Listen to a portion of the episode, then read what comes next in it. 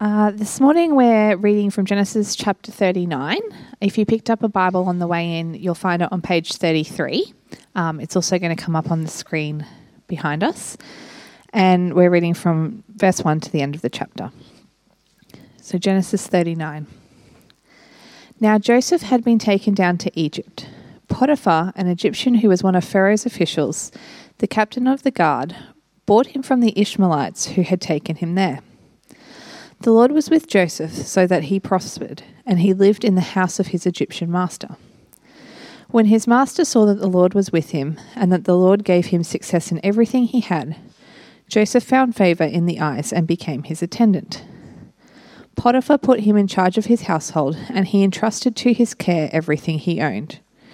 From the time he put him in charge of his household and all that he owned, the Lord blessed the household of the Egyptian because of Joseph. The blessing of the Lord was on everything Potiphar had, both in the house and in the field. So Potiphar left everything he had in Joseph's care, with Joseph in charge. He did not concern himself with anything except the food he ate. Now Joseph was well built and handsome, and after a while his master's wife took notice of Joseph and said, Come to bed with me. But he refused. With me in charge, he told her, my master does not concern himself with anything in the house. Everything he owns he has entrusted to my care. No one is greater in this house than I am. My master has withheld nothing from me except you, because you are his wife. How then could I do such a wicked thing and sin against God? And though she spoke to Joseph day after day, he refused to go to bed with her or even be with her. One day he went into the house to attend to his duties, and none of the household servants was inside. She caught him by his cloak and said, Come to bed with me. But he left his cloak in her hand and ran out of the house.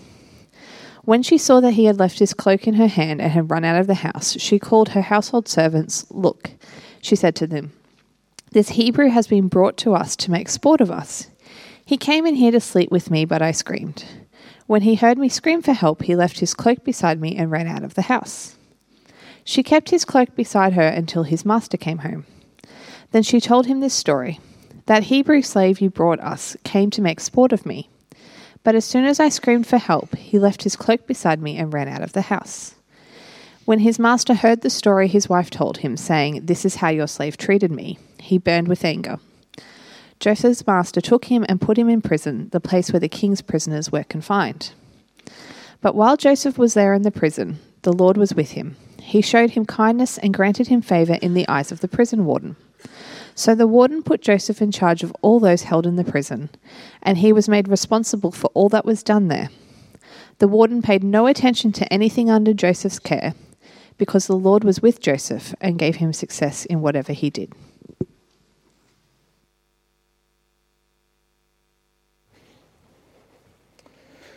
Good morning. Whoops, that's not the middle. Uh, my name's Dan. I'm one of the elders here at Southside, and uh, I'm going to continue our series going through the life of Joseph, through the story of Genesis.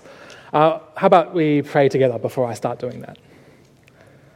A gracious God, we do thank you for your word, for how it uh, spurns us on to live faithful lives following your Son. Lord, we do pray that this morning you would open our minds to understand what you have to say to us, that you would open our hearts to uh, desire only after you and your goodness, and that you would ready our hands to live out um, faithful lives, honoring you and thankful to Jesus. In his mighty name we pray. Amen. Where is God when life is unfair? What are the moments in your life where life is unfair? I'm an oldest sibling. So for me growing up, uh, when life was unfair, when my younger brother got to do things that I was doing, even though I was older, uh, it would take a form something like, oh, why is he allowed to stay up and watch Star Wars when I couldn't do that when I was his age? Or why, am, uh, why is he able to go out and do things when I couldn't do that when, he, uh, when I was that young? From what I can understand, that also happens to younger siblings as well. Right? Why are they able to do whatever they want Why can my older sibling go and have go out and have fun while I have to be stuck here with parents or doing things I don't want to do? Maybe it was at school. Maybe uh, you got in trouble from your teacher for talking when you were actually telling another student to stop talking themselves. Maybe it was when you put in all the effort on your group assignment and none of your friends did, and they all got the same mark as you did. Or maybe it's at work. Maybe you're the one who got blamed for somebody else's mistake. Maybe you're the one who got passed over for a promotion because of the politics involved and you weren't the person they needed to make happy. Whatever it was, whatever it may be, I'm sure we all have moments when we feel like life is unfair. And where is God? What is the point? What do we do when life is unfair? Now, I'm a high school teacher, so uh, unfair life, in fact, my worst nightmare, an unfair life, looks something like this crazy parents. Thankfully, I haven't had to deal with too many crazy parents at school, and none of them are here, which is awesome too. But this is a news article that came up at the start of the week about a principal telling parents of a of uh, students at a, I think it was $30,000 a year private school in Sydney, that they all need to calm down. Uh, he said it got to a point where the culture of gracious engagement between parents and teachers had been steadily declining, and admitted, as ne- if necessary, he would tell staff to stop answering phones and emails because of the verbal, physical abuse and threats that parents would um, make against teachers. The principal says, I am aware some parents, because they are paying fees, see the relationship with teachers as a master servant relationship. Not fun, please don't ever think that way. And as such, they're entitled to make extravagant demands. Right? For me, that's one of the things I fear the most, and when things at my work tend to be unfair. What is it for you? What is it for you?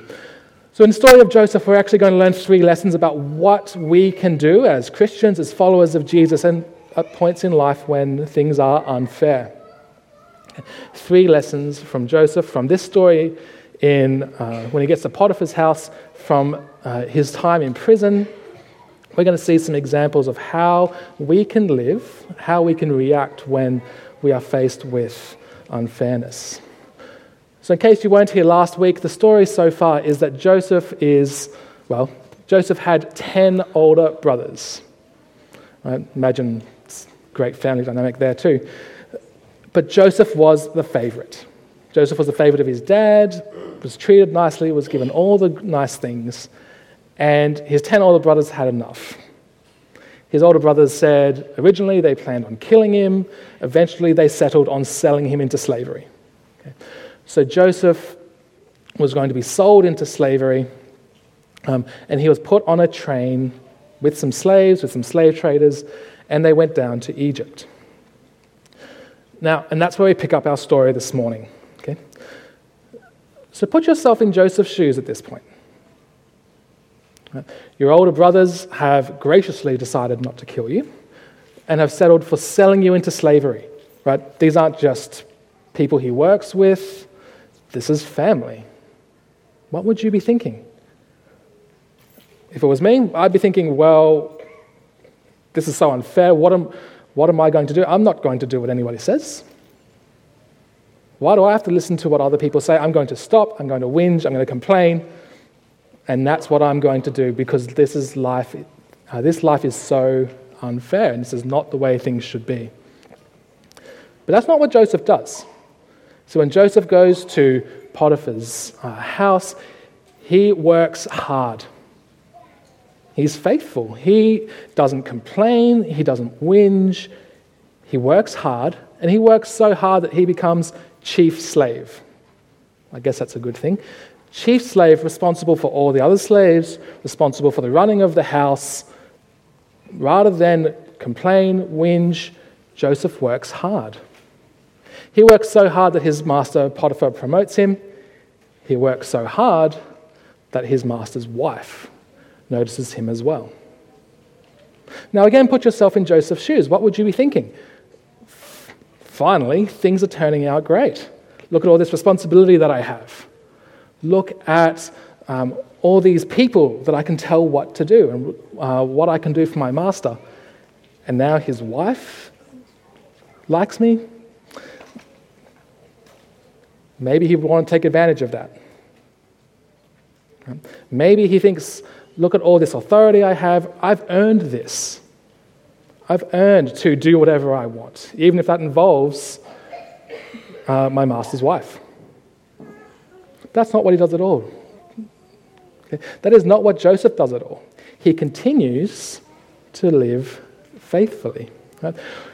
You notice what he says in those verses. He says, My master has entrusted me with everything the house, the slaves. There is nothing in this house that Joseph does not have responsibility for except for his master's wife.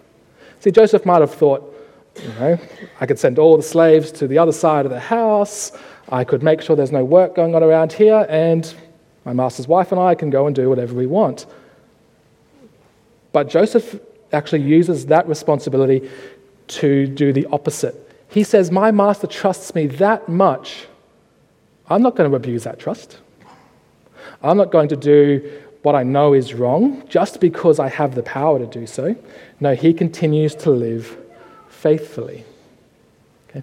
Not once, not twice, multiple times, just saying to his master's wife, no, no, no, no, continuing to live faithfully.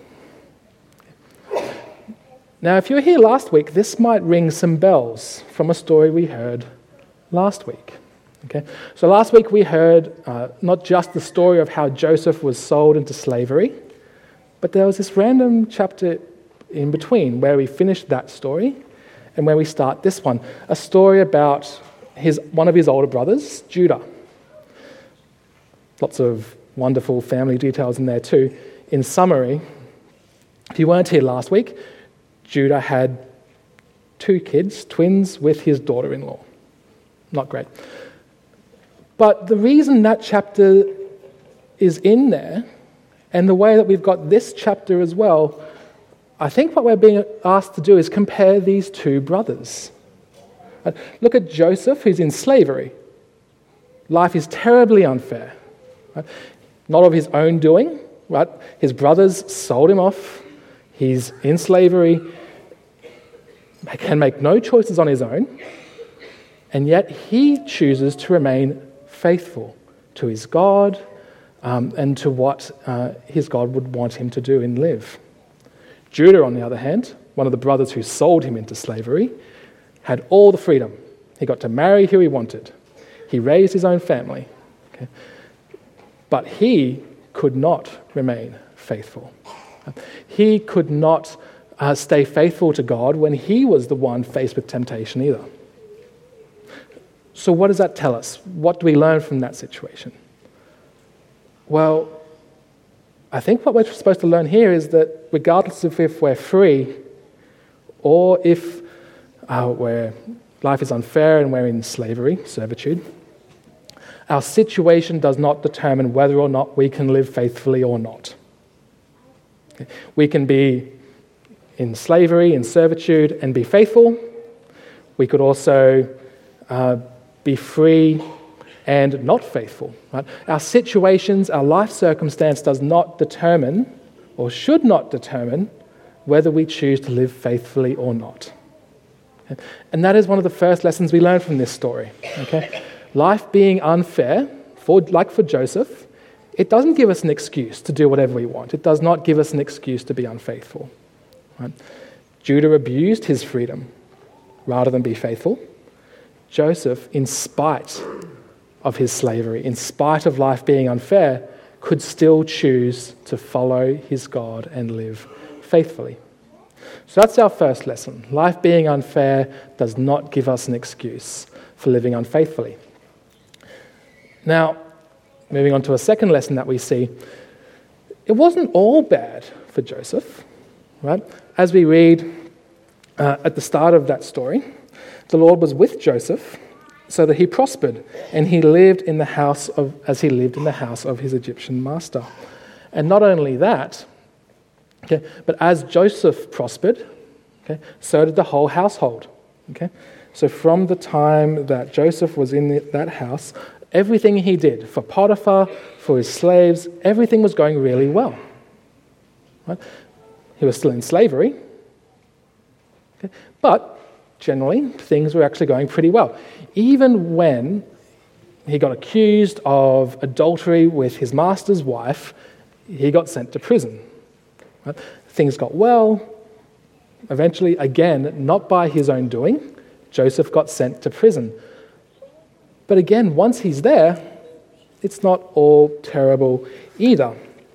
Okay? So we see when the master heard the story of his wife saying, This is how your slave treated me, he burned with anger. Joseph's master took him and put him in prison, the place where the king's prisoners were confined. But while Joseph was there in prison, the Lord was with him and showed him kindness and granted him favor in the eyes of the prison warden. So that the warden put Joseph in charge of all those held in prison, and he was made responsible for all that was done there. The warden was able to pay no attention to anything under Joseph's care because the Lord was with Joseph and gave him success in whatever he did.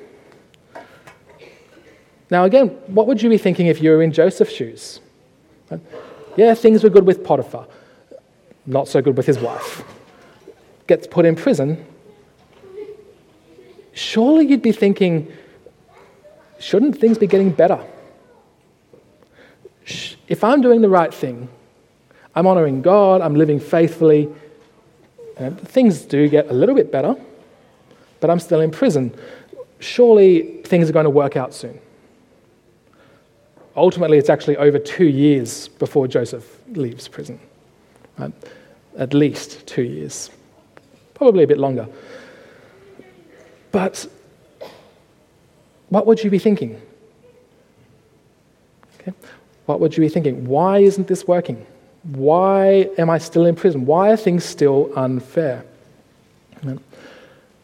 So while Joseph's in prison, okay, he actually meets two of the king's servants a cupbearer and a baker. Okay. These two men, while they're in prison, have dreams and come to Joseph, the guy in charge of their little cell block, and say, Joseph, what's, what's going on? What do these dreams mean? To one of them, to the cupbearer, Joseph says, Good news. You're going to be released from prison you're going to go back to uh, the Pharaoh, he's going to restore you to your right position, and you're going to be well honored in that position. The baker, on hearing that interpretation, is probably thinking, excellent, same thing's going to happen to me. The baker tells uh, Joseph his dream. I imagine at this point Joseph goes a bit quiet and says, actually, no, Baker, your, your dream means you are not going to leave prison. And in fact, he is going to be killed as a result. And as you read through chapter 40, that's exactly what happens. Right? Joseph hears these dreams and he is able to explain them well to the cupbearer who's able to survive and go back to the Pharaoh and the baker who dies. And he tells the cupbearer, When you get out, go and tell Pharaoh about me. Go and tell Pharaoh that uh, I'm not here for my own wrongdoings. I've been framed, I've been put here because somebody didn't like me. Go and tell Pharaoh about my story. Cupbearer forgets. Has a moment. He's so excited to be out of prison that he doesn't tell Pharaoh what happened at all. And forgets for another two years until um, the Pharaoh has a dream that Joseph needs to interpret later. Poor Joseph, right? All through his life, from when he was sold into slavery through to being in prison, things have not been working out right for him. But he's continued to live faithfully, he's continued to honor his God, he's continued to do the right things. And yeah, there's some moments in there where things seem to be going well, but then he ends up in prison. Or then he ends up being forgotten about for two years. Right? we would be feeling that things are terribly unfair, uh, wouldn't we? We'll be thinking, well, why bother live faithfully? And this is where we need to be careful of thinking that living faithfully is actually a means to an end. It's, living faithfully is actually a means of us getting something. We need to be careful that we don't think that living faithfully to God, honoring Him, and following Him gives us an excuse to get whatever we want. Whether it's temporal things here on earth or whether it's freedom from whatever unfairness or injustice we're facing, living faithfully does not necessarily mean we get what we want okay, or even what we deserve. God is not some supermarket where we go and pay the coins of faithfulness and get something out of it as a result. Okay? God does not quite work that way. And so that's our second lesson from this story, thinking about our own thoughts and our own feelings about how Joseph's life is going. Faithful living may not mean life will turn out right and fair. Okay? But what it does mean is that God is with us. Did you notice that in the story? that at the start of the story, when Joseph first got into Potiphar's house, God was with him. Did you notice that when Joseph was sent to prison, our text said God was with him? So even though it didn't make his situation better, God did acknowledge Joseph's faithfulness. So while his situation may have not really gotten better, in fact, in some cases, gotten worse. Okay. God was still with Joseph because of his faithfulness. Okay? And we need to be careful that we don't think we can get what we want because we are faithful either. Okay? But we should be pleased that in our faithfulness, God is with us and God will help us in whatever circumstances we face. But then that also leaves another question well, what's the point of living faithfully? Sure, it's good that God's still with us.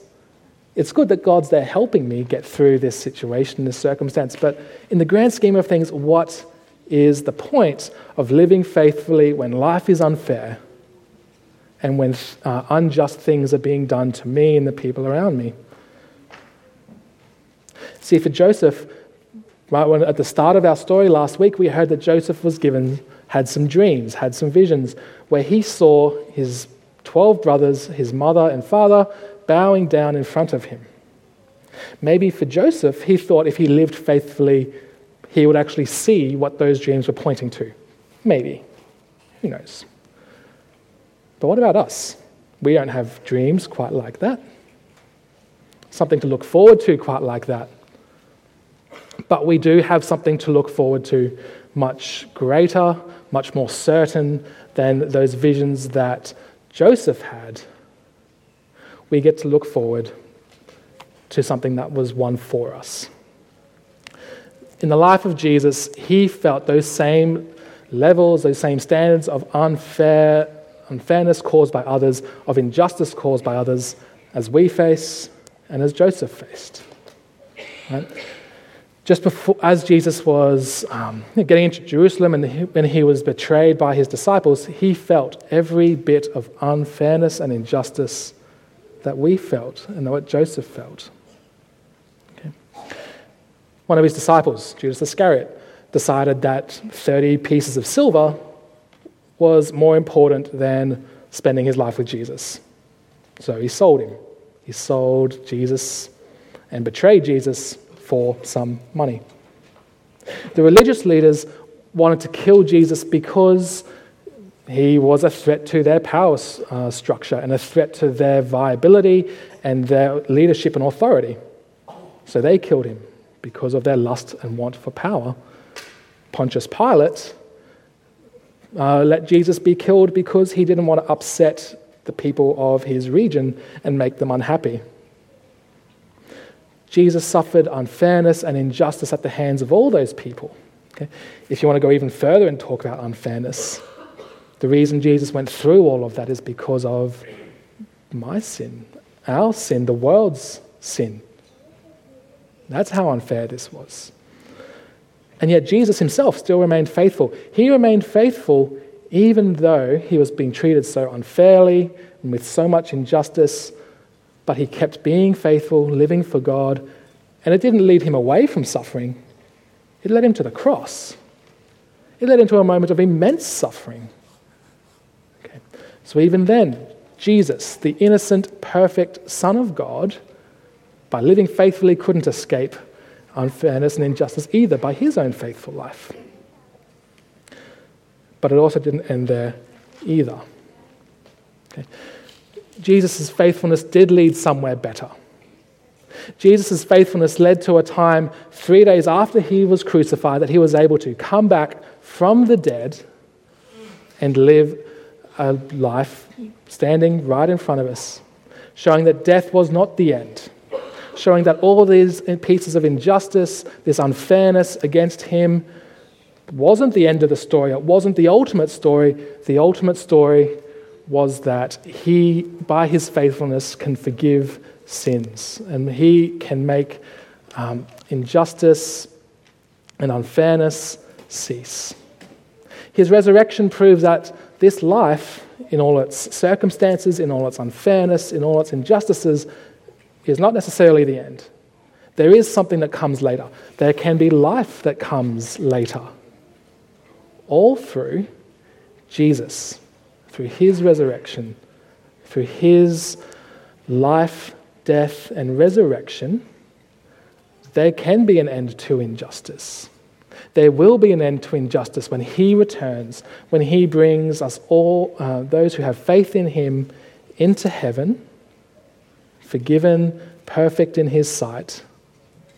There will be a time when injustice and unfairness ends.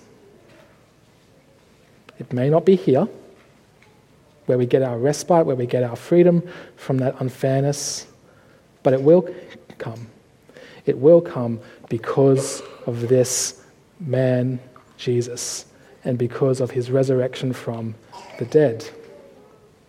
And so that's our third lesson from this passage. Okay? That while faithful living may not make things better now, it might, but not necessarily. Faithful living, following God, honoring our Lord Jesus as King and Savior over our lives, that will lead us to a place where one day suffering, injustice, unfairness will cease.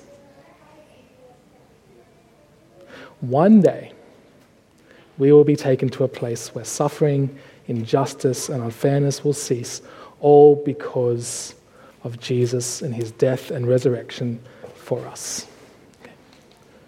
So, what does that mean for how we live now? How do we face the unfairness, the injustice that we know each day? And the answer is to continue living faithfully. Okay. When things are unjust, when things are unfair, it doesn't give us an excuse to go and do whatever we want. It doesn't give us an excuse to uh, be uh, bad to other people because they were bad to us first. No a passage like uh, the example of Joseph, the example of Jesus himself shows us actually no, even in the face of uncertainty, of unfairness, we continue to live faithfully trusting in Jesus. Okay. So if we get passed over for that promotion, that means we keep working hard. Okay. When we um, get blamed for somebody else's mistake, we continue to work hard and faithfully as if working for the Lord. Okay. Whatever it might be for you, in whatever circumstance or part of life where life is unfair, where people are treating you in a way that is not just and not right, the answer is to keep following Jesus. Keep looking forward to the day, not when things are going to be made right here and now, but keep looking forward to the day when He returns, when all of that will go away. Okay? Keep working hard, keep working faithfully, just as God would have us. I want to finish with one verse just to uh, tie it all together and to give us some, um, yeah, a final piece of application there from Hebrews chapter 12. And I'll finish with this one. Hebrews chapter 12, starting partway through verse 1. Let us run with perseverance the race marked out for us, fixing our eyes on Jesus, the pioneer and perfecter of our faith. For the joy set before him, he endured the cross, scorning its shame, and sat down at the right hand of the throne of God. Consider him who endured such opposition from sinners, so that you will not grow weary and lose heart. How would I pray that we do that? Let's pray. Gracious God, we do thank you for your Son. That even though he was perfectly innocent, even though he did not have to, he died on the cross to forgive our sins. And he has given us hope of a life beyond this one, one where injustice, unfairness will be taken away. Gracious God, in the meantime, please be with us as we live faithfully, uh, following you in whatever circumstances we face, um, so that your name would be honored and that the name of Jesus would be made great. In his name, in his precious name, we pray all these things. Amen.